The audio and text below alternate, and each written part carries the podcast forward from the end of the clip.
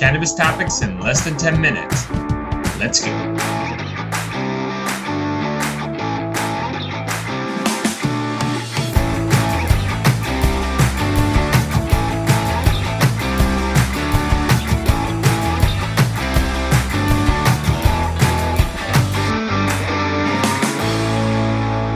What's up, guys? Welcome back to another episode of The Dime. I'm Brian Fields, and with me, as always, is Kellen Finney. And this week, we got a very special guest, Willie McKenzie, co-founder of West Coast Holdings. Willie, thanks for taking the time. How are you doing today?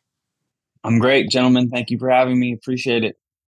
Why make that transition from California to Michigan? Was there a moment where you're like, hey, I want to take this to the regulated market? What was that feeling internally? Yeah, so 2017, I had a really rough year. You know, a lot of people who have been in the medical market have, you know, established facilities in places where the municipality has said that it's okay to have medical marijuana.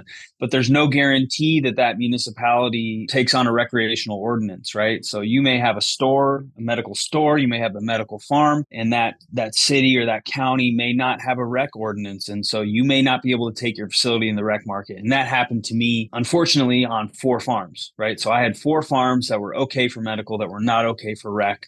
I started getting big fines from the county, $25,000 here, $5,000 a day here, and had to shut down all my farms. It was also a big fire year. We had this big fire in Santa Rosa. It smoked my whole crop out right at harvest.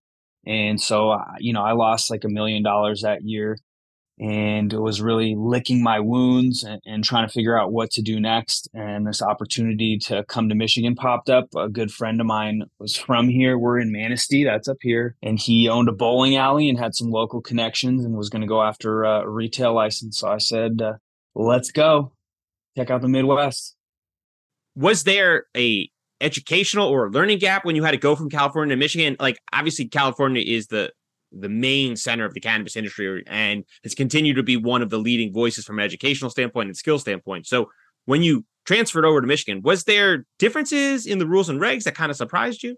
Yeah, I mean, there's so many differences. I was coming out of the illicit market, let's call it, you know, entering into the regulated market, thinking that, you know, I've been a successful business person in my life. And then I built, you know, 7- and 8-figure businesses outside of cannabis before. And then I also have this native cannabis knowledge from, you know, cultivating for so many years that I was kind of putting myself into a position to be very successful. But when I got here, I was like, holy shit, this is another level, right? This is no longer like, if you have a little bit of business sense and you can grow weed, you're going to win. You have to be sophisticated to be successful in regulated cannabis. And the learning curve has been extremely steep. I went from a dude who ran a construction company and did sales and owned pot farms up in the hills where we sold weed in turkey bags to, you know, an executive of a 8-figure business in a matter of like 2 years. You know, and having 100 employees and dealing with a regulated industry that I had never dealt with before, and having to, you know, have CFOs and deal with raising money and all this kind of sophisticated stuff that I had never gone through before. So I had to take certain steps to educate myself. I took some classes at Harvard on accounting because I had some big problems with accounting in the beginning, and I was paying people who I thought were smart, and they were just giving me bad shit, but I didn't know it was bad shit because I'm not that smart. So for me, the biggest like hurdle and the biggest difference has been like educating myself and leveling myself up as an entrepreneur, as a founder, as an executive, so that I can play and survive in this regulated market. Because this is, you know, it's not a full CPG business yet, but it's pretty damn close, you know? Kind of taking that in the same direction. You're having conversations with the people in the mastermind group.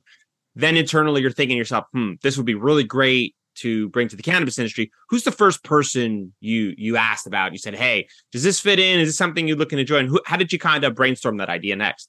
Yeah, so I mean, I kind of... I talked to a few people about it. I talked to Anthony Allegretti from 40 Tons. He was really interested. There were some people in my network who I knew were interested in personal development and kind of leveling up and learning from each other and sharing best practices. But unfortunately, you know, our industry is really coming out of the shadows and really compartmentalized. And people still have this scarcity mindset where, like, sharing what I'm doing that's working is a bad idea because I'm going to take food off my plate if I give it to you.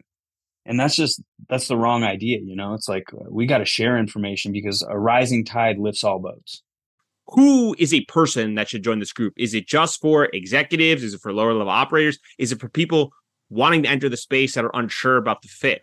Who's the group for? It's for, it's for founders. It's for executives. It is for people who are operating plant touching cannabis businesses and people who are operating ancillary businesses in the cannabis space. And it has been extremely valuable. You know, the feedback that I've gotten from people and the interest that we've gotten, I've had 450 applicants and we've got 26 people in the group, obviously. So we do a pretty good job of vetting because it's really important. The group is only as powerful as the members.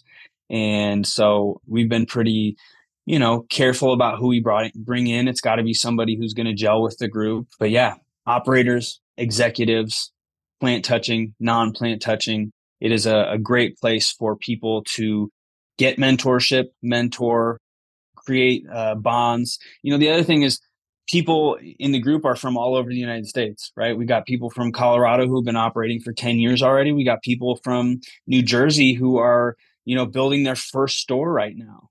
And for a guy who's been, operating retail in Colorado for 10 years to be able to mentor somebody who's just literally building their first store right now is like, that is massive, God, I wish I had that when I first started because I would have made so many different decisions, right? I wouldn't have this big, complex vertical operation. I'd be an asset-light brand like, my guys from Uncle Arnie's and 40 Tons and Opal, those guys are crushing it without facilities. And I'm like, fuck, that sounds like such a good idea. So if you could put anything on a billboard, metaphorically speaking, to get a message to billions of people, could be an image, a quote, a word, or something that inspired you, what's the first thing that comes to mind? Fortune favors the bold. What question do you wish more people asked you? Oh, what question do I wish more people asked me? That's an interesting question. How did you get sober? I think sobriety is a superpower. I think more people could benefit from it. When you started your journey in the cannabis space, what did you get right? And most importantly, what did you get wrong?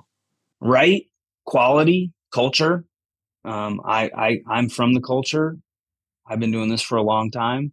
Well before the government said it was okay. What did I get wrong? Branding. I come from selling weed in turkey bags, man, and putting it in cute packaging. And I didn't understand that at first. And so we had a couple of brands really flop.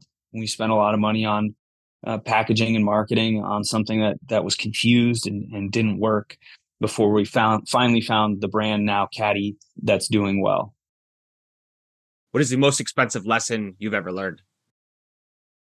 Oof, don't overpay for licenses in an emerging market. All right. Prediction time. Willie, what skill do you predict will be most influential for leaders over the next 5 to 10 years relative to the cannabis industry? Flexibility, the ability to pivot, the ability to be nimble, make decisions, not get stuck, not get bogged down in something and ride it until you die. So, Willie, for our listeners, they want to get in touch. They want to learn more about you. They want to join the group. Where can they find you? Willie McKenzie on LinkedIn, Elite Cannabis Operators on LinkedIn, and at Willie McKenzie Official on Instagram. That's awesome. Where I'm at. We'll link it all up in the show notes. Thanks for taking the time. This was a lot of fun. All right, fellas. Nice seeing you. Thank you. Thank you.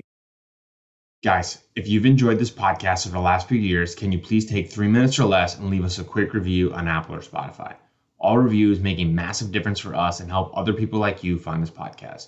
From the bottom of our hearts, thank you.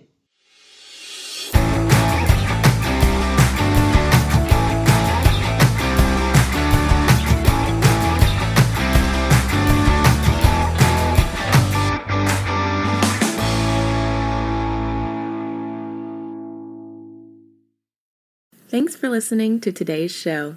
To check out more great cannabis podcasts, go to podconnects.com. Here's a preview of one of our other shows. Tune into A Major Journey podcast today, where guests take listeners on journeys and immerse themselves in the roller coaster ride both in and out of the cannabis space that brought them to where they are today. Throughout our conversations, guests share valuable lessons that they've learned along the way that listeners can use to empower growth both in their personal and professional lives. Check out A Major Journey today on all major podcast platforms.